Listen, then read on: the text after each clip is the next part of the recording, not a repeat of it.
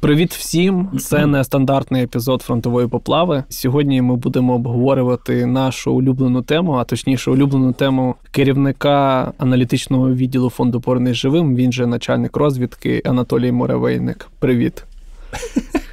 Знову Анатолій, ну ладно. Сука! Ну, по-перше, всім привіт. Я Антон Муравейник, але ми передамо вітання пану Анатолію Остапенку, е, тому що ми його любимо. Е, і е, а скажи, будь ласка, а чим така особлива ця поплава? Так, ми вирішили записати окремий підкаст, подкаст, перепрошую. Підкіст. Та і в якому ми будемо обговорювати виключно тему участі Білорусі в війні Росії проти України і використання воєнної інфраструктури Білорусі, запуску ракет з її території по Україні та використання в лютому е, власне її території як плацдарму для наступу на Київ. Власне, хочеться це більше обговорити, оскільки знову зараз актуальна тема Білорусі. Але давай розпочнемо історію з лютого. Росія тоді використала територію Білорусі для наступу, власне, налагодила там е, логістичні е, приколи для постачання е, військам. Як взагалі рахувати Білорусь як учасника цієї війни? Ми, звичайно, не фахівці з міжнародного там гуманітарного і всіх інших прав, які там обговорюють про воєнні конфлікти, але загалом було б цікаво подумати, от як сприймати Білорусь як учасника цього конфлікту. Та як уйобки, ні. Типу. Тут важливо зробити ремарку одразу. Ну, насправді може скластися таке враження, що я якимось чином там не люблю білорусів чи білорусь, чи якось зневажаю їх там народ. Це неправда абсолютно. Я скажу більше, ми нещодавно мали дуже цікаву зустріч з представниками Республіки Білорусь, і ну неважливо з білорусами, власне. І я Просто навіть я озвучив це в голос, тому що я так дійсно вважаю, що я навіть не сприймаю білорусів як іноземців. Ну я про це насправді не думав, але я подумав про те, що коли я говорю про росіян, то очевидно, що це типу уїбани. А про білорусі я ну я реально не сприймаю їх як іноземців. Тобто, у мене немає навіть такого якогось розділення. Ну я ніколи не сприймав їх як іноземців і досі не сприймаю. А, Ну очевидно, що це да, звісно, типу, абсолютно інший народ, е, свій самостійний мав би бути в ідеалі. Тим не менше, дійсно, я ну немає зневаги до народу. Ну, типу, це це дуже важливо озвучити, тому що хтось скаже, що типу, о, Тоха бачить білоруса, зразу типу, харкає їбало. Не так. Типу, це неправда. У мене є друзі з Білорусі і громадяни Білорусі. У моїх друзів е, є шлюби, е, ну тобто родини разом з представниками Республіки Білорусь. Це нормально, абсолютно. Ми культурно дуже близькі, навіть ближчі, набагато ближчі, набагато ближчі, ніж з росіянами, які просто наш свою культуру завжди на нас е, загортали через силу, через окупацію і так далі. Тому так, от коли ми говоримо зараз про те, що Білорусь уйобок, ми маємо на увазі режим Лукашенка незаконний. Е, мені не подобається, що його називають окупаційним режимом. Все ж таки, це трохи перебільшення, як на мене. Це просто тоталітарний е, режим, який угнітає населення. Це правда, і фактично він зараз заодно з нашим прямим ворогом. І тим самим ми також говоримо про те, що для нас зараз режим Лукашенка, тобто фактично Білорусь, е, вона зараз для нас ворог. Це це окей, це не визначення якоїсь термінології, це факт просто, тому що ми маємо напад з її території, ми маємо напад і ураження наших об'єктів і цивільних, в тому числі з її території. Ми маємо факти передачі об'єктів інфраструктури в користування росіянам. Тобто, це якісь, ну типу, це просто от як очевидність, якась да, така даність. І тому да, ми зараз будемо говорити про е, саме Республіку Білорусь як країну, як е, тоталітарний режим, який нею керує, і про людей, які служать цьому тоталітарному режиму. Це дуже важливо, тому що дуже багато людей цивільних в Білорусі вони не розділяють погляди. Е, режиму Лукашенка, це очевидно. Тим не менш, вони. Е, вони залякані, ну це очевидно. Вони залякані. Фактично, це такий собі радянський союз на мінімалках, а може й на не на мінімалках. Господи, що ти мені налив? Можливо, це не кава. Тобто, отак. Е, тобто немає ніякої такої от прям ненависті до всіх всіх всіх білорусів, як це є, наприклад, майже для всіх е, в випадку з росіянами. Е, то отак. Просто розуміти, що ми маємо на увазі злочинний режим, ми маємо на увазі людей, які служать цьому режиму, і це не добре, і вони засранці. І про це власне поговоримо. Давай тоді знаєш, якщо так, от коротко охарактеризувати або назвати Білорусь, якщо Росія вже багато там країн, і от загалом Європарламент нещодавно резолюцію резолюцію ухвалив, що Росія це спонсор ну держава йобок. Так, країна уйобок, якщо простіше сказати, але спонсор тероризму. То чи можна Білорусь називати пособником терориста? Ну, ти просто... дуже ти дуже слушно зауважив на початку, що ми не фахівці з міжнародного так, права так. і міжнародного гуманітарного права. Це суб'єктивна права. думка. Це суб'єктивна думка. Ну не так навіть. Я просто як аналітик, я не вимушений. Це дуже зручна позиція бути аналітиком, тому що ти не вимушений бути експертом в чомусь. І тому, коли нас називають там аналітиків експертами в чомусь, ми кажемо: ні ні ні ми чекайте, ми аналітики, ми звичайні люди. Типу, ми ми вивчаємо різні напрямки роботи, і коли це треба. Е, коли не треба, також іноді вивчаємо. І я досліджував, не досліджував. Я цікавився цією тематикою саме по юридичному статусу Білорусі у цьому контексті, контексті нападу повномасштабного на Україну зі сторони Росії. І я бачу матеріали від наших фахівців е, якраз е, з міжнародного права в Україні. Здається, це була стаття Радіо Свобода, і там була зібрана певна інформація. І там е, представник, от фахівець міжнародного права, він сказав, що є поняття е, держави-агресора, умовно кажучи, і є поняття учасника міжнародного конфлікту. І це насправді там міжнародне право також виявляється, є типу, одне і інше. Там не так все просто, тобто нема такого уніфікованого чогось поняття. І здається, цей фахівець в статті наголошував на тому, що де-факто країна, яка надає для нападу на іншу країну свою територію, свої об'єкти інфраструктури. А ми вже точно знаємо, що вони передавали ще й боєприпаси, вони передавали і техніку, озброєння і так далі. Відповідно, вона також є державою агресором, де-факто. Тому що ми розуміємо, що якби вона цього не дозволила, то нападу з Білорусі б не сталося, е, тому що ну вони б не надали свою територію. Тоді б, напевно, вони б воювали з росіянами. От, але це ну важко уявити, на жаль. От тому так, да, фактично для нас держава це е, ну держава Білорусь, це держава агресор. Тоді, якщо брати оце от все за основу, то виникає резонне запитання, чи можемо ми завдавати якихось ударів по території Білорусі? О, Звісно, можемо.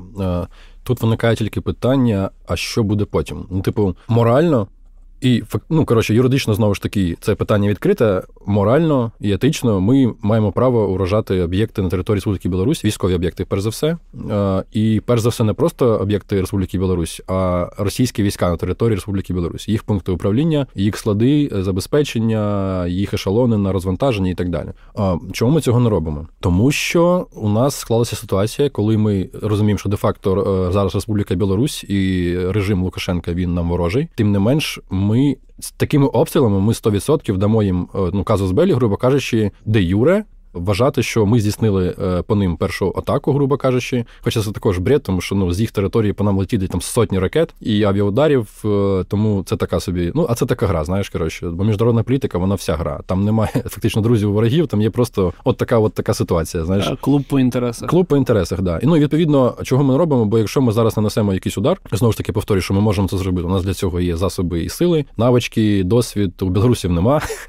От е, тим не менш, ми намагаємося тримати ситуацію в такому замороженому вигляді. Да, білоруси тримають частину свого контингенту і частину контингенту російських військ безпосередньо вздовж державного кордону України, е, нашого північного кордону. Але тим не менш, е, ну наразі у нас немає такого прямо привіду привіду задати удару. Повторюю знову. Привід є. Тим не менш, Знову ж таки, наш удар зараз по території Республіки Білорусь буде розцінюватися як акт агресії, ними, грубо кажучи. Вони таким чином зможуть мобілізувати свої збройні сили, показати, дивіться, що робиться, що ж це коїться. Не знаю, як білоруською сказати, що це коїться. Типу, давайте типу, наступати. Ну, типу, е, моя думку, я вже озвучував неодноразово, що ми вибрали правильну позицію станом на зараз, тому що будь-яка ескалація на північному кордоні вона буде вимагати від нас посилення угруповання наших військ на півночі. І відповідно нам доведеться ці е, сили засоби брати або з резервів, або з інших напрямків. А ситуація зараз дуже непроста. Так, ми виконали важливу стратегічну задачу. Ми зачистили правий берег Дніпра на Херсонщині. Е, але більшість військ, давайте будемо чесними, ми розуміємо, куди вона поїхала. Вона поїхала на схід, там де найбільша концентрація військ зараз. Е, це означає, що нам треба тримати цю ситуацію замороженою за можливості на максимально довго. Тим не менш, якщо складуться умови, коли ми будемо бачити, що вони створюють ударне угруповання, а вони його створюють потроху, і це питання часу, коли воно буде створене, е, це спільне російсько-білоруське угруповання. То я думаю, що нам треба буде прийняти, ну знаєш, взяти волю в кулак, прийняти вольове рішення, нести за нього відповідальність і не чекати, поки тепер війська перетнуть кордон, поїдуть там на рівне, на ковель, на овруч, коростень, а просто роз'їбати їх нахуй е, на етапі розгортання. Е, і це було б класно. І тоді просто, коли ми зрозуміємо, що ескалація, вона вже ну як це на відворотня, то хулі чекать, знаєш. Коротше, загалом виходить так, що нам. Поки що зручно, що Лукашенко сидить на двох стільцях, умовно кажучи. Поки що зручно, що Лукашенко підер, да. Це слюр. Та не можна таке. Не можна піздець. Звісно ж. Давай, знаєш, тоді е, Потім перейдемо до історії, що вони створюють ударне угруповання. Угу. Поговоримо про історію е, лютневу березневу, коли е, вони були війська російські в Київській області. Е, і, власне, ну наскільки було зрозуміло, що чим глибше вони заходять, тим більше у них логістичні проблеми. Як ти вважаєш, чи наприклад, якщо ми беремо за факт що повторний наступ можливий, угу. то чи е, ну, якби вони навчаться на своїх помилках, чи це проблема взагалі для них невирішальна на таких е, глибинах е, заходження на нашу територію? Пане Олеже, це питання потребує розгорнутої відповіді, тому я почну. По-перше, щодо того, що була проблема розтягування логістики, була. Але здебільшого це був не напрямок з Білорусі, це був напрямок з Курської і Брянської області. Коли вони заходили з Росії через Чернівщину Сумщину, вони дійсно просувалися дуже швидко. Ми вибрали стратегію маневреної оборони. Підхід маневреної оборони це було максимально правильно. В нашому випадку іншого варіанту у нас тупо не було. Відповідно, ми наносили ураження, відступали, наносили ураження, відступали, і таким чином створили умови, коли вони значно заглибилися на нашу територію, і їх тили не встигали е, за їх передовими частинами. І це дійсно вони так і не подали цю проблему. Якраз що ми говоримо про Сумщину, Чернігівщину, і це саме йдеться не про сам Чернігів, а це йдеться саме про частину, яка е, південніше річки Десна. Це фактично, от потім е, на Київщину під'їхали Броварський, Бориспільський район. Е, от в той напрямок виходить зі сходу на Київ. От там проблема з логістикою була колосальна. Це зіграло нам на руку. Якщо ми говоримо про сили і засоби, які наступали якраз території Республіки Білорусь з півночі, це з Гомельської області фактично відбувалося.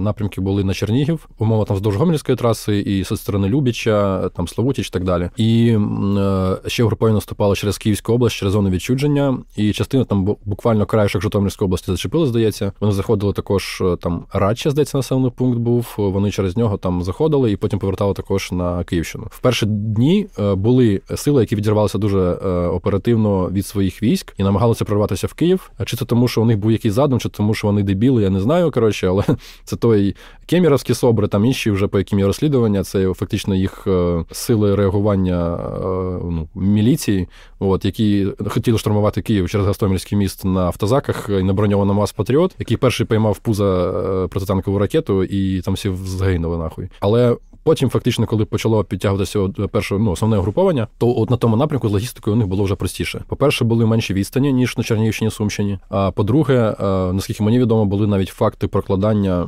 так званих же не спіздять. А є така штука польовий магістральний трубопровод. Е, це коротше, у них є частини бригади е, матеріально-технічного забезпечення, і вони, окрім того, що вони там у них є автомобільні батальйони та пантони, які ми бачимо це зі складу цих е, бригад, тобто інженерні якісь Інженерні, підрозділи. Да. Там ще є оцій трубопровод, який фактично там є батальйони спеціальні, які можуть розгортати такий трубопровод в польовий і використовувати його для постачання води або для постачання там от всяких там палива і так далі, тобто паливомастильних матеріалів, які називаються ПММ. Відповідно, були факти того, що тупо з території Білорусі було прикладено такий магістральний трубопровод е, їх частинами МТЗ. Це насправді доволі цікава практика, тому що ну вони, по-перше, дуже довго там роками е, тренувалися це робити, тому останні 3-4 роки. Е, Саме і... білоруси? Ні, ні, ні. Це все це все русики. І коротше, вони фактично здійснили те, що вони тренувалися. Вони е, проклали трубопровід, і він десь був на півночі е, на півночі Київщини, фактично. Тобто вони не заводили його під Гастомель, правда, бо немає цього сенсу. Але щоб не повертатись кожен раз в Білорусь, вони зробили там точку, фактично, де заправлялась техніку, там набирали паливозаправних і потім розвозили по фронту. Тобто там вони ну, використовували оцю коротку дистанцію, грубо кажучи, ну меншу дистанцію ніж на Чернігівщині і Сумщині. І е, вони також використовували всякі прикольні штуки, типу прихованих складів палива, такі чорні. Е, Знаєш, типу, як грілка, в якій алкаші носили алкоголь ага, на ага. така гумова, так? Ну, типа, да. Отака, умовно кажучи, подушка-грілка тільки велика, е, і вона така пласка, грубо кажучи, і більш широка, ніж висока. І вона набиралася в лісу, тупо десь поміж дерев набиралася паливом і ну, прикидалась гілками, і її майже не було видно. Потім ця інфа нормально потекла по чатам, типу, що дивіться, типу, що ми підраси розгортають таку штуку. Показали аеророзвідникам, каже, шукайте такі теми. Знайшли, знищили, все хорошо. Типу. І це, до речі, зіграло дуже важливу роль ем, в боротьбі за північ, саме те, що ми боролися також з їх тилами і от з засобами забезпечення. Тобто. Е, чи вони вчаться? Так, вони вчаться. Е, не треба недооцінювати противника. Тим не менш. Якщо ми говоримо про потенційний наступ з півночі, там від Волині там до Києва, в першу чергу, то там дуже особлива така місцевість е, непроста. Е, окрім того, що там не так багато дійсно нормальних доріг, там умовно на три області, там скільки там 6-7 доріг, умовно там ще кажучи. територія ЧАЕС же. Е, да, знову ж таки, зона відчудження, їх улюблений рудий ліс, де, де вони так класно покопались. Да. Е, от, тобто там логістика буде непроста. Ще важливо, у них річка Прип'ять, вона йде також вздовж кордону, там трохи вище від нашого кордону, не пам'ятаю в кілометрах, там 10, 15, 30, не пам'ятаю точно. Але вона довго там десь напроти двох областей вона йде якраз вздовж ем, нашого кордону. Фактично, це означає, що е, ми будемо носити туди вогневе ураження, скоріш за все. Там будуть також вони розгортати якісь понтонні переправи, мости і так далі. Е, відповідно, це також буде ускладнювати трохи. Якщо ми е, будемо здатні працювати по цим о, цілям, це означатиме, що у них буде проблема також з логістикою. Знову ж таки, особливості місцевості не будуть в багатьох містах місцях дозволяти їм розгортатися в бойові порядки. Це означає, що вони будуть йти маршовими колонами, якщо ми говоримо про формат по землі. Е, але це ж не факт насправді, тому що ніхто не знає, як вони будуть пробувати піти. То ну це буде непросто в будь-якому разі для них в будь-якому разі. І якщо ми затронули цю тему формату, то я би сказав, що формат якраз таки поки що ну суб'єктивно мені незрозумілий, тому що від цього танцює питання: а коли вони завершать створення угруповання? Термін створення угруповання залежить від того, а яке воно угруповання хочуть. А те, яке воно угруповання хоче, залежить від того, а які задачі вони хочуть не виконати. Відповідно, не знаючи, не розуміючи, які задачі вони хочуть виконати, ми не знаємо, які воно угруповання хочуть, і не знаємо, скільки це часу займе. От е, тим не менше, так скидається, що так скидається, що можна поговорити про розмір їх угруповання можливий. От, і про те, які задачі вони можуть виконувати. Але там. Але давай, да, спочатку знаєш, що ще поговоримо якраз е, про історію логістичну трохи, але в іншому ключі. А, взагалі проблема власне спільного кордону з Білорусію та з Росією, але а, зачепимо зараз власне білоруську частину. Оці от історії щодо будівництва там будь-яких фортифікаційних споруд, зокрема з нашої нас, сторони, та, з нашої mm-hmm. сторони. А, От загалом там була історія. Ну це навіть просто давай не будемо говорити власне про Білорусь, а взагалі загалом історію з фортифікаційними спорудами на кордоні була у нас і, і стіна Яценюка, і вже якась е, бетонна стіна на 3 ну, кілометри. Просто загалом хочеться, от не знаю, там кілька слів буквально сказати, чи взагалі ця історія потрібна. Ну тобто створювати ці фортифікаційні споруди, і чи вони чимось допомагають. Фортифікаційні споруди потрібні однозначно. Це дуже класна штука. Е, вони є різних типів е, і є різні способи їх встановлення. Навіть якщо ми говоримо про ту там стіну на стіну, да, яка там 3 кілометри на 200 кілометровому кордоні тільки в одній області. То тут же ж історія про те, що ну, ну то, що я бачив, там е, мова не йде про саму стіну, там е, про комплекс інженерно-фортифікаційних споруд. І там і рви, там і їжаки, там і колючий дріт, і путанка так звана, і там якісь от вишки, там і так далі. Тобто в комплексі воно може бути. Е, ну тобто, яка задача фортифікаційних споруд? Фортифікаційні споруди, їх сама наявність, воно не гарантує того, що противник не пройде. Питання тільки в тому, скільки часу йому на це знадобиться. А відповідно, ми там наші сили оборони зацікавлені в тому, щоб противник проїбався, вибачаюсь, якомога якомога довше біля цих фортифікаційних споруд, а ми в цей час могли наносити по їм по їх військам ураження. Ось і все. Відповідно, нам там треба ну нормальну систему е, розвідки, тіловказання і ураження противника, тобто фактично розділення ударні комплекси. І це можливо, це все є, все допрацьовується. Ми там допомагаємо своїм фондом, чи можемо там зв'язком, в тому числі, тому що це важливо. Тобто напрямок важливий, і навіть знову ж, попри те, що ми не знаємо кінцевий формат того, що вони хочуть, е, ми все ж таки вкладаємо наперед в цей напрямок, щоб потім не тушити пожари, а там намагаємося їх запобігати. Е, ну і власне, да, переходячи до формату і чисельності цього угрупування е, спільного білоруського і російського, загалом чи є якісь приблизні цифри, чи можливо просто ти можеш якось сказати від скільки до скільки можна зібрати там батальйонно-тактичних груп, і загалом можливо є якісь приблизні дати. А, ти хорош. Хороша попитка, товариш майор. А, Та як тобі сказати? Ми можемо відштовхуватися від того, що, наприклад, має Білорусь. Збройні сили Республіки Білорусь, які зараз в повному складі служать е, злочинному режиму Лукашенка. На жаль, попри те, що так, якась кількість офіцерів, солдатів відсотків е, покинула країну, і деякі з них навіть воюють за Україну зараз проти росіян. Тим не менш, збройні сили, які в Білорусі, вони зараз повністю підконтрольні білорусам, а значить підконтрольні росіянам, і їх розмір десь в різних джерелах від 57 до 65 тисяч людей. Ну, нехай буде 60 плюс-мінус тисяч людей, з яких тисяч 15-20, скоріше за все, це цивільні співробітники. І так як у нас працівник ЗСУ, мовно кажучи, є так само. У них там є цивільні штабах, співробітники. Ну так, в штабах там діловоди, там юристи, там і так далі. Відповідно, ми маємо умовно 45 тисяч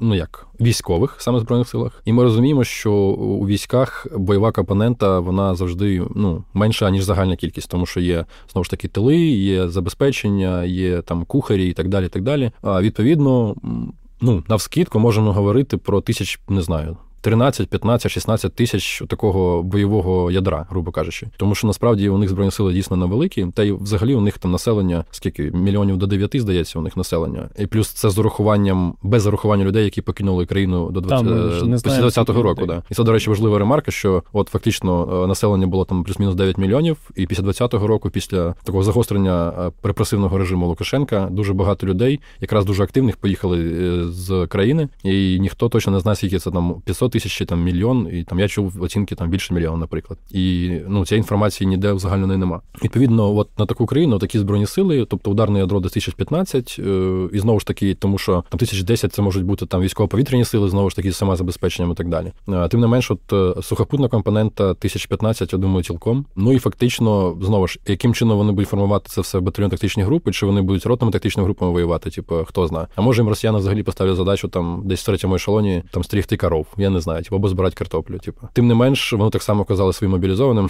колись, типу, що ви не прийдете напередок, не очкуєте хлопці. І за три дні вони вже вмирали під Сватовом. Типу. Тому от таке угруповання зі сторони білорусів.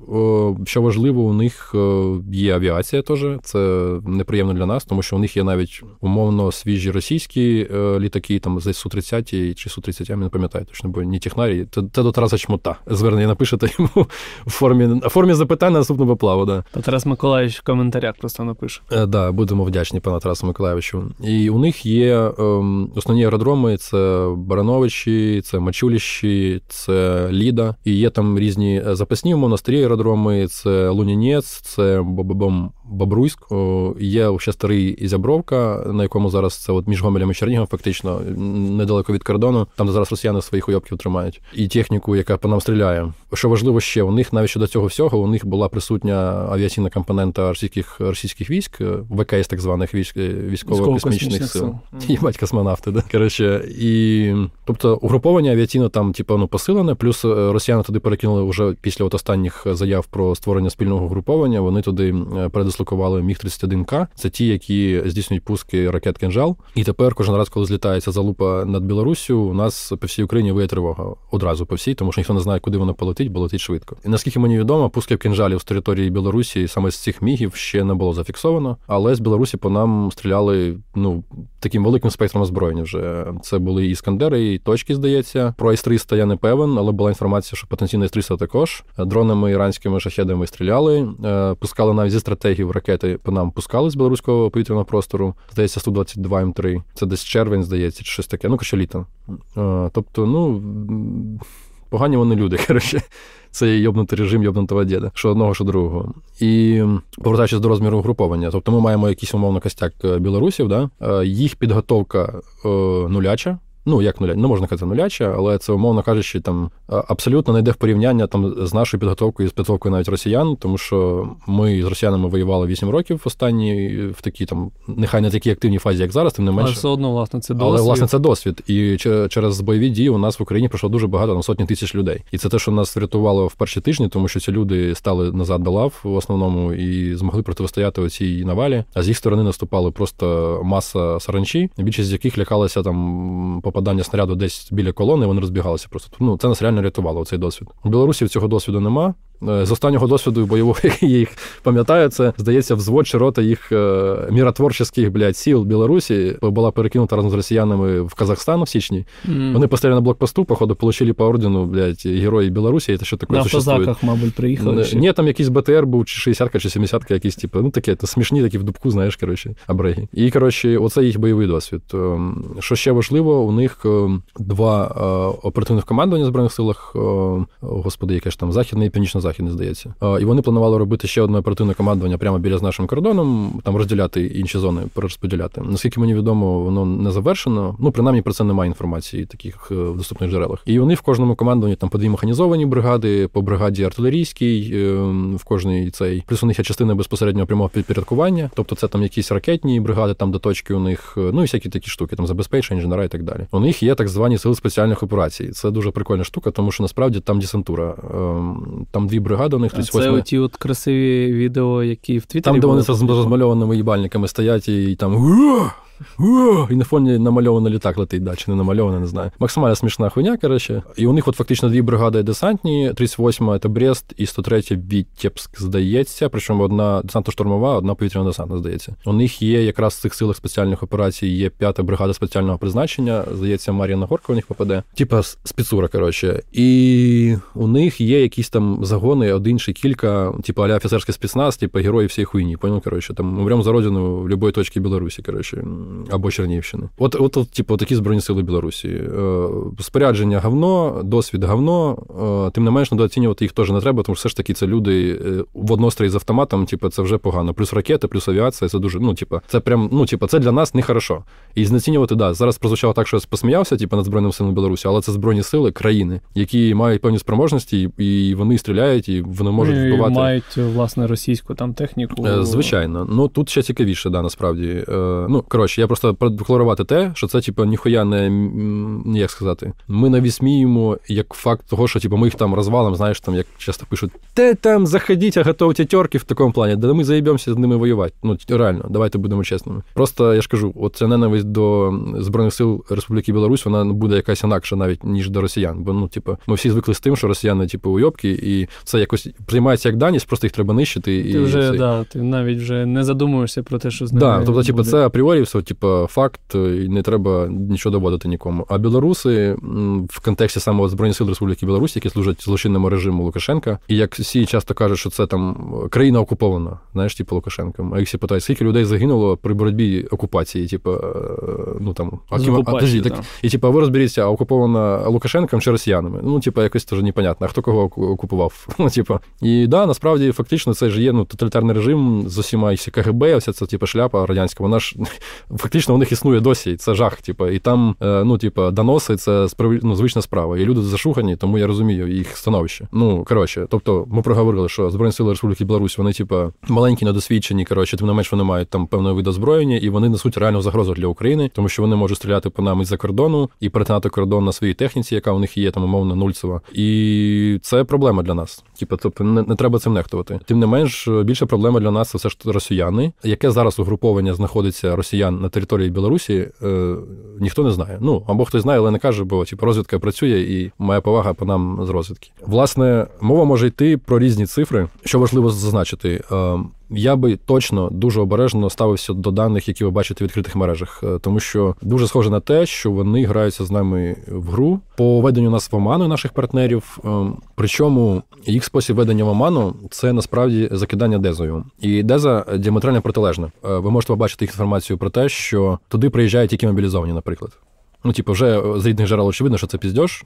І да, вони показують, що там їх зустрічають там білоруські зв'язістки, типу, з хлібом з солью, там якісь рушники білоруські, типу, їжте на здоров'я, там якісь стоять бородаті чуваки, там якісь айтішники, не айтішники мобілізовані, типу, поняв? І начебто складається враження, що от дивіться, тут, типу, нуб'йо привезли, знаєш, типу, на забой. А насправді ні. Ну, вже очевидно, що там є регулярні збройні сили, кадрові, причому в тому числі десантні, десантні штурмові. Плюс знову ж таки авіацію ми вже сказали. Тобто, ну там є угруповання не тільки мобілізованих і воно не таке маленьке, як про нього кажуть в ЗМІ і там всяких телеграм-каналах. Ну, да. Є інша сторона медалі. Вже довгий час розганяється десь телегія, типу, що там їбать 200 тисяч там блядь, стоять штиками вперед, короче. Зараз побіжуть, типу, от уже буквально завтра там тесть, тесть тещі свата внука сказав, типу, що, короче, от уже верняк, ін, кум. Ін, ін, кум СБУшник, э, вообще, типу, інфа не то, що сотка, просто розйоб, короче. І, е, ну, це теж не так. Е, чи можуть вони зібрати там 200 тисяч людей? Звичайно, можуть. У них дуже багато мобілізованих в Росії, їх начальні центри тупо заповнені, короче, цим м'ясом. Е, і потенційно, да. Питання, знову ж таки, озброєння техніки,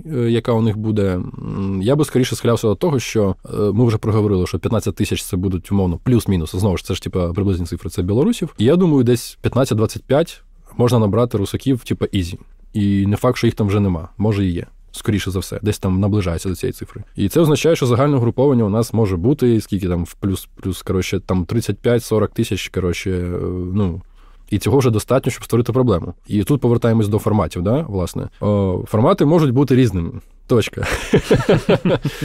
Типу, е, я да, напевно, нашим постійним слухачам буде не цікаво, але я постійно повторюю про те, що їх задача мінімум це відтягнути наші війська е, з інших напрямків. Тобто, від ну фактично зменшити наше групування на, да, на інших напрямках. Відповідно, е, вони цього можуть досягти навіть без перетину кордону. Вони можуть кататися вздовж кордону туди-сюди і ставити там якісь переправи, понтони. І відповідно, ми будемо вимушені на це реагувати. І відповідно вони це і роблять.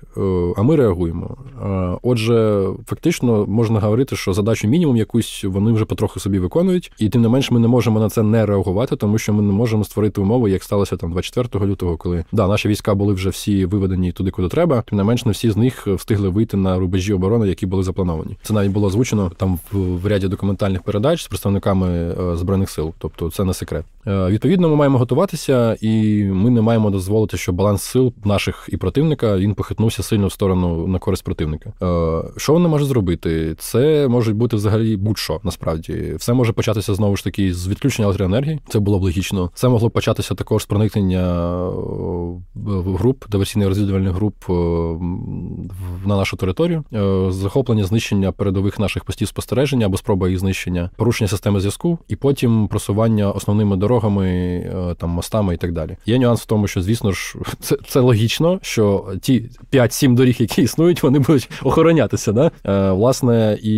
як так само і логічно, що ми готуємо фортифікаційні споруди, про які ну білоруси фактично їх самі знімали, фотографували, що от вони є. Відповідно, противнику треба буде час для того, щоб їх ем, пройти, подолати, і це означає, що у нас буде час, і якщо використати його правильно, ми могли би їх е, нищити знову ж таки, навіть не дочекавшись, поки вони перетнуть кордон. Ну і я сторонник е, цієї е, практики і теорії, що типу превентивний удар це хороша ідея.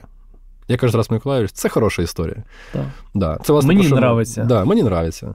І, власне, це про те, що ми до цього вже казали, що нам би треба було прийняти рішення рано чи пізно, коли ми будемо бачити вже створене ударне угруповання і нанести ураження до того, як вони перетнуть кордон. Просто з точки зору логіки, тому що ну немає сенсу чекати, поки вони зайдуть на нашу територію. Наскільки масоване буде просування і задача їх взагалі е, просуватися по землі, невідомо, тому що ряд ключових е, населених пунктів, об'єктів інфраструктури вони можуть нищити ракетами, авіацією і оцими РСЗВ Полонез, які вони там робили, і це спільно білорусько-китайський проєкт, білорусько-російський, не пам'ятаю. Там десь 300 кілометрів, і відповідно вони можуть вражати наші цілі там на, на серйозній глибині. І нагадаю, що ми все ще не маємо ракет на 300 кілометрів. І ну коротше, на це жаль. це бідося. Да. Дайте ATACMS. ATACMS може товсту ракету та так. чим товще, тим краще. Да. Можливо, вона в тій чорній коробці, я не знаю.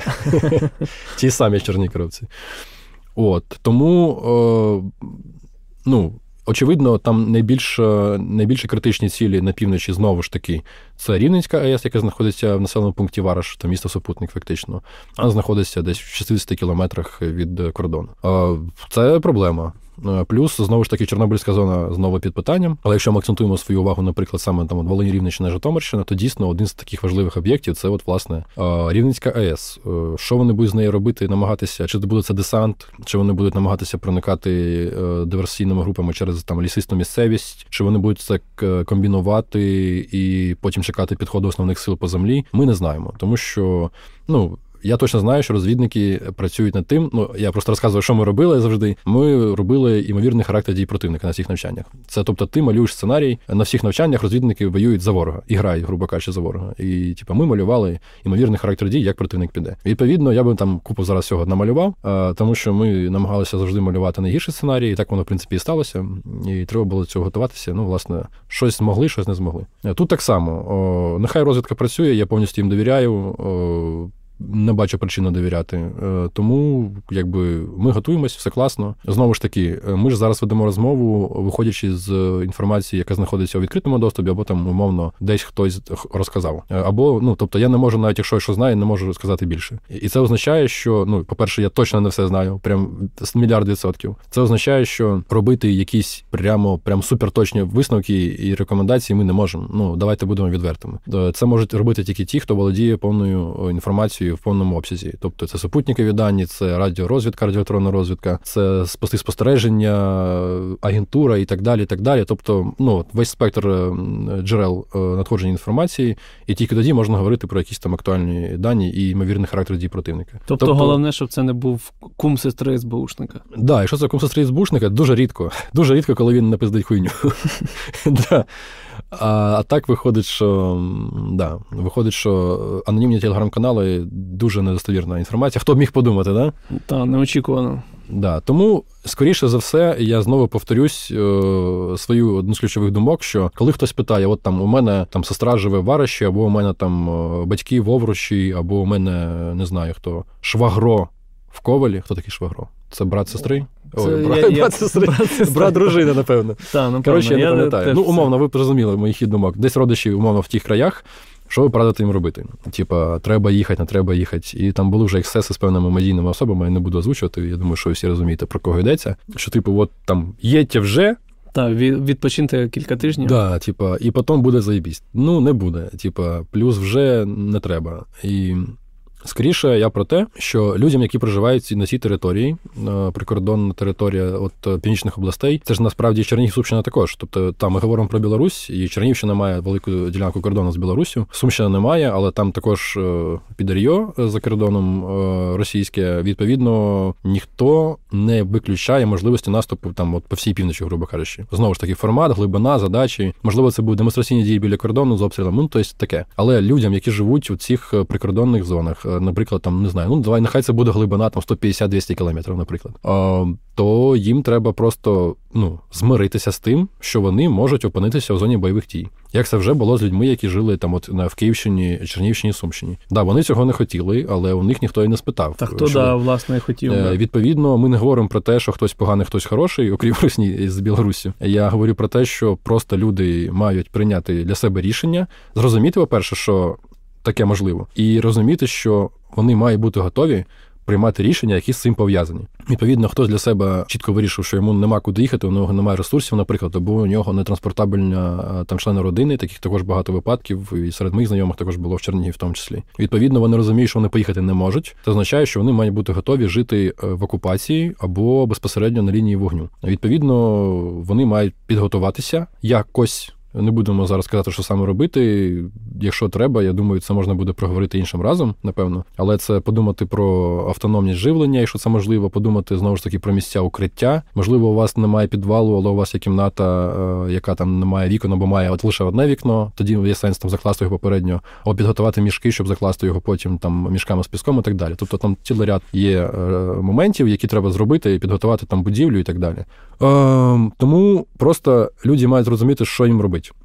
Тобто він для себе робить, людина робить для себе, е, приймає рішення і каже: Окей, я знаю, що буду залишатись, значить, у мене має бути запас там води, технічної такої, або там має, має бути скважина, яка не замерзне, треба почистити криницю, там, ну і так далі. так далі. Якісь побутові штуки. Там запас ліків, тому що у мене навіть з батьком була проблема в Чернігів, власне, аптеки, все все розкупили буквально в перші півдня. Він приймає ліки там вже більше 20 років, конкретні там гормональні. Вони не були дефіцитними в мирний час, ну як мирний, умовно кажучи, в до повномасштабного. Але вони всі зникли з продажу от кажу, в перший день.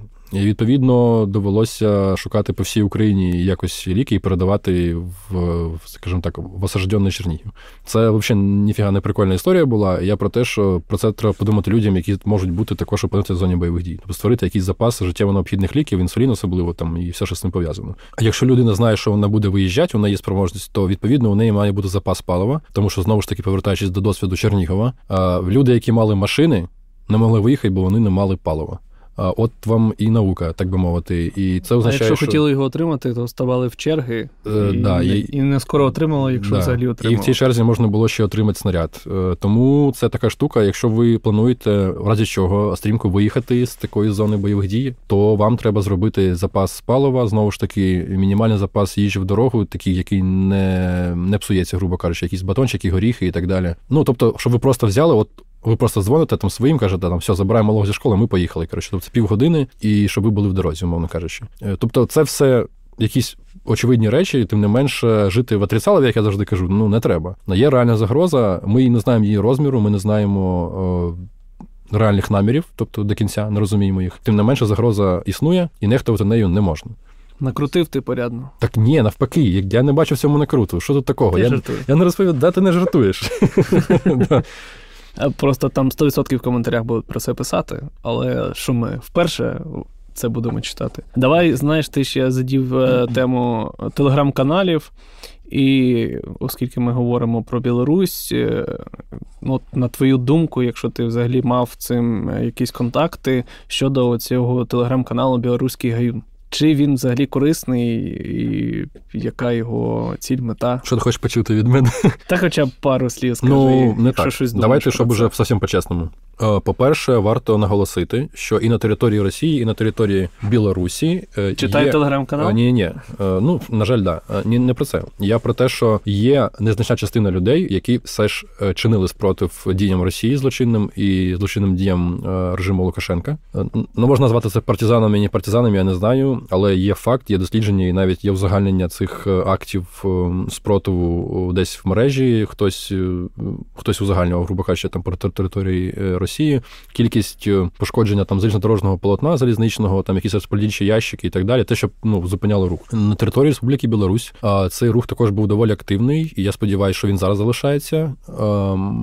Вони дійсно зупиняли потяги, е, і я хочу за це подякувати, тому що е, да, звісно, нам би українцям хотілося, щоб це було активніше, що там все горіло і палало. Ну це давайте будемо чесними. Знову ж таки, це не так, тому що це неможливо суто через те, що там тоталітарне, повністю ну, злочинний режим, який контролює все, все і, і люди залякані. І знову ж таки, ми говорили нещодавно з розумними дуже людьми, які е, пояснили дуже просто: ну, от дивіться, у Білорусі є загроза загинути на війні. Да? Тим не менше, у нього є загроза прямо зараз, якщо він подумає якось не так або озвучить комусь щось, його вже завтра вивезуть в ліс. Відповідно, загроза, яка до нього ближче зараз, це загроза КДБ або росіян, там кадрівці, які там також зачищають. І все. І в такому разі у нього все дуже просто. У нього є родина, е, у нього є там е, у цієї родини є родина, є там колеги, друзі, і вони навіть всередині своєї родини не завжди можуть бути відвертими. Ну давайте чесно. Тому в таких умовах розгорнути якийсь навіть невеликий такий от е, спротив. Це вже насправді героїзм, і знову ж таки, я цими людьми пишаюся. Я вдячний. Я, звісно, там не треба переоцінювати також їх роль, тому що колись хтось написав, ну це насправді було вирвано з контексту е, іноземного журналіста, що е, білоруські партизани зупинили наступ на Київ. Це типу теж піздьош, давайте по-чесному. Тим не менше, їх роль була дуже важлива. Дуже і разом. Разом з складовим нашого спротиву тут е, і з іншими штуками, і підтримкою партнерів це також зіграло свою роль. Це дуже важливо, реально. Тобто, ну там прям дякую. Відповідно, ми розуміємо, що такі люди там є. І я сподіваюся, що вони там ще є. Е, і сподіваємось, що ну, сподіваємось, що їх не всіх е, загасять, і я сподіваюся, що навпаки вони на свою е, сторону зможуть більш адекватних людей підтягнути, якщо вони там є. Залишилися, вони там точно є. Власне, ми починали з телеграм-каналу, я до чого завів. І власне канал Білоруський Гаюн, я його розглядаю як складову оцього спротиву. Я не знаю, хто його веде. Там насправді є ж людина, яка наче є куратором цього каналу, вона публічна. Він здається там за кордоном десь. Тим не менш, ну інформація важлива, тобто, принаймні, прямо фейків бросів, то, що мені траплялося, я не помічав. Я не кажу, що їх не було, я не помічав. Це фактично мережа людей, інформаторів, які знову ж таки ризикуючи своїм життям і життям своїх е, рідних, вони передають інформацію про переміщення збройних сил Білорусі і збройних сил е, РФ. Звісно, що люди, якщо просто інформатори, вони не можуть робити якісь там висновки, як то роблять там фахівці. Тобто вони кажуть, там проїхало там два вагони з дровами, ну, грубо кажучи, там зліва направо. Всі такі, типу, ну заїбісь. От я там бачив у них е, фактично спроби це узагальнювати якось, там робити висновки. Не завжди вдалі, тим не менше, ну якась робота робиться. Е, відповідно, ну я на нього підписаний. Давайте так на цей канал. Я його читаю раз в тиждень. Зазвичай я відкриваю там 100 повідомлень, нажимаю відмітити як прочитання, знаєш, типу, але там десь воно коротше є в мене. А, е, Тобто, так що вони десь пришкварились, я не бачив. Якщо хтось бачив, що вони зашкварені, будь ласка, повідомте мене, я з позором відпишусь. От. Тим не менш, це ну фактично це мережа інформаторів. І поки що у мене не було інформації про те, що вони зашкварені. Так, раз е, ми якраз вже підійшли до самого кінця, і таку тему. Власне, ми, звісно, знову таки не МЗС і не будемо по суті вирішальними у цій історії, але загалом, що робити е, з представниками Білорусі е, політичними, власне, з вусатим Лукашенком все зрозуміло, треба будувати товсту ракету. А от що робити умовно там з Тихановською або з кимось іншим, хто там власне їздить кудись по закордонах і представляє Білорусь? Хороше питання. Тюдюн-тюн. Ну, я би сказав так, що, ну, по-перше, ти право, да. Лукашенка не варіант. Ем, ну, нам, давай не так, зайдемо з іншого боку, з людського, так, з, з роботящого. Е, нам, як українцям, Україні, нам було б вигідно під боком мати дружню країну, а не країну уйобка, ще одну. Це означає, що Україні вигідно, щоб режим Лукашенка був знищений, і на заміну нього прийшли е, там демократичні, реальні е, нові сили, сучасні, і знищили всю цю тоталітарну діч. І жили ми довго і щасливо. І я б їздив під Мозрі на карася. Знаєш, типу, ловіть карпа чи карася, і все було б хорошо. Тому що ну, Білорусь дуже гарна країна. Хотілося б е, дружити, їздити туди на територію, до них відпочивати, вони до нас так далі. Просто позбавитись поганих людей. Я вже з матами пригнув на певному ефірі. От тому о, да, ми зацікавлені в тому, що прийшла нова влада, о, ем, демократична, дружня. О, е, я не певен, що це Тихановська, абсолютно. Це моя суб'єктивна думка. Ну, я просто, власне, наприклад, да. просто. Ну, просто тому, що вона зараз легітимізована так. Заходом. Ну, так є. Тим не менше, ми ж давайте знову знімати окуляри. Якщо зараз режим Лукашенка похитнеться, е, ну росіянам це аж ніяк не прикольно. Тобто тут буде спроба або поставити взяти країну під свій контроль, вона фактично вже під їх контролем. Тим не менше, буде спроба поставити просто якусь ліву людину замість нього, повністю підконтрольну, або якщо буде спротив зі сторони населення, придушити цей спротив, е, пролити багато крові, і отак. Тобто для Білорусі нічого хорошого насправді теж нема. І це новина для них е, знову ж таки, якщо хтось мене із білорусів буде чути і розуміти, я думаю, що да, тому що наші мови дуже ну, дуже схожі, і я завжди розумію білорусів, білоруси завжди розуміють мене. Власне, хотілося б сказати, що е, панове білоруси, вас нічого хорошого дійсно не чекає е, в будь-якому разі. Я думаю, що певні сили, можливо, в країні у вас є і готові діяти. Вони бояться це нормально. Е, тим не менш, ви маєте розуміти, що без крові, напевно, не обійтися. Е, настільки настільки глибоко і довго ви були в цій е, тоталітарній сраці, яку довкола вас збудували, і і ви доклалися також, на жаль, ну якби всі ми. Тому що ми також голосували за всіх президентів, які в нас були, і за Януковича в тому числі, і потім платили за це кров'ю. Тому просто не буде. Е, я скажу те саме, що я казав раніше. Ваш головний ворог навіть не Лукашенка, а Росія. Це те, що вам казали українці, кричали просто буквально з усіх е, можливих засобів інформації. І Коли у вас була спроба революції в 20-му році, і ви казалося вам тисячу разів, що це дійсно ну Росія ваш ворог. Але наскільки мені відомо, то дійсно інтеграція простору російського з білоруським вона була ще більша ніж українського з російським е, у 2014-2013 році. Там, власне, я думаю, і зіграв ще свою роль маленька поширеність білоруської мови і те, що їх менше просто, ніж ну, українців. Ну, Там дуже багато факторів. І знову ж таки, я ж кажу, звинувачувати Білорусі в тому, що вони скинули Лукашенка, ну не да, можна. Типу, це це шляпа теж. Нам би хотілося б, да. А по факту, по факту виходить так, що знову ж таки просто не буде. От в будь-яких сценаріях буде погано для вас.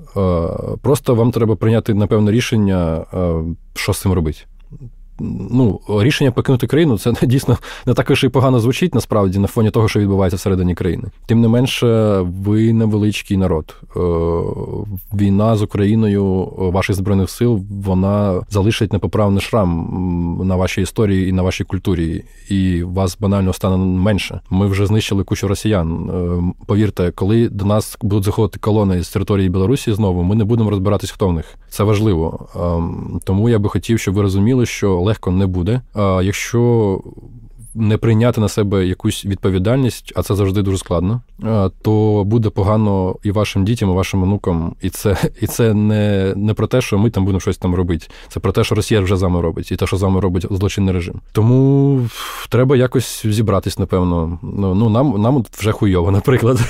У мене немає вдома води, е, але це дрібнота з порівняння з тим, що приходять зараз наші хлопці і дівчата на фронті, які буквально живуть в багні по пояс і по такій погоді, як зараз у нас там в Києві. Е, я, як людина, яка мала е, бойовий досвід, е, досвід служби на фронті, то відповідно знаю, що така погода це жах, і вона протриває аж до березня-квітня. Ти постійно мокрий, постійно холодний, і це погано. І якби я ж кажу, нам уже хуйово. І напевно гірше нам вже не буде, точніше, не так буде. Але ми на це готові, тому що ми боремося за свою країну. І боротьба за свою країну вона виглядає саме так: е, коли половина країни сидить в окопі під обстрілами, а інша половина сидить без води, без електроенергії, але не хоче жити з Росією, тому що Росія уйобок. Е, іншого варіанту нема. Е, на жаль, це ну тобто і хороших новин для вас у мене нема. От, на жаль, відбувається саме так. Свободу не отримують безкоштовно. Власне, ви прослухали мотиваційний, е, я навіть не знаю, спіч від начальника розвідки. Що то я грустний від цього, від мотиваційного Спочатку спічу. він е, змусив білорусів задуматись над своїм життям, і потім е, закінчив тим, що українці готуйтесь. Та я вже відчуваю, що мені напхають за цей спіч і білоруси, і українці. Ну. Нічого страшного, хіба це вперше? Ну да, теж правда. Та власне е, хочемо подякувати всім нашим слухачам і особливо силам оборони, які дають нам змогу е, робити такі от ефіри в прямому ефірі, або в записі, або відео. Е, власне, бережіть себе. Росія, звісно ж, здохне, окупант буде знати собі ціну. Власне, вони вже бачать е, цифри від Генерального штабу, і то вони доволі орієнтовні. Е, якщо вам сподобався цей формат, е, напишіть про це в коментарі і ставте лайк. Да, і власне від мене також всім дуже дякую за увагу. Слава Україні і живе Білорусь! Тьомки. Дякуємо, до побачення.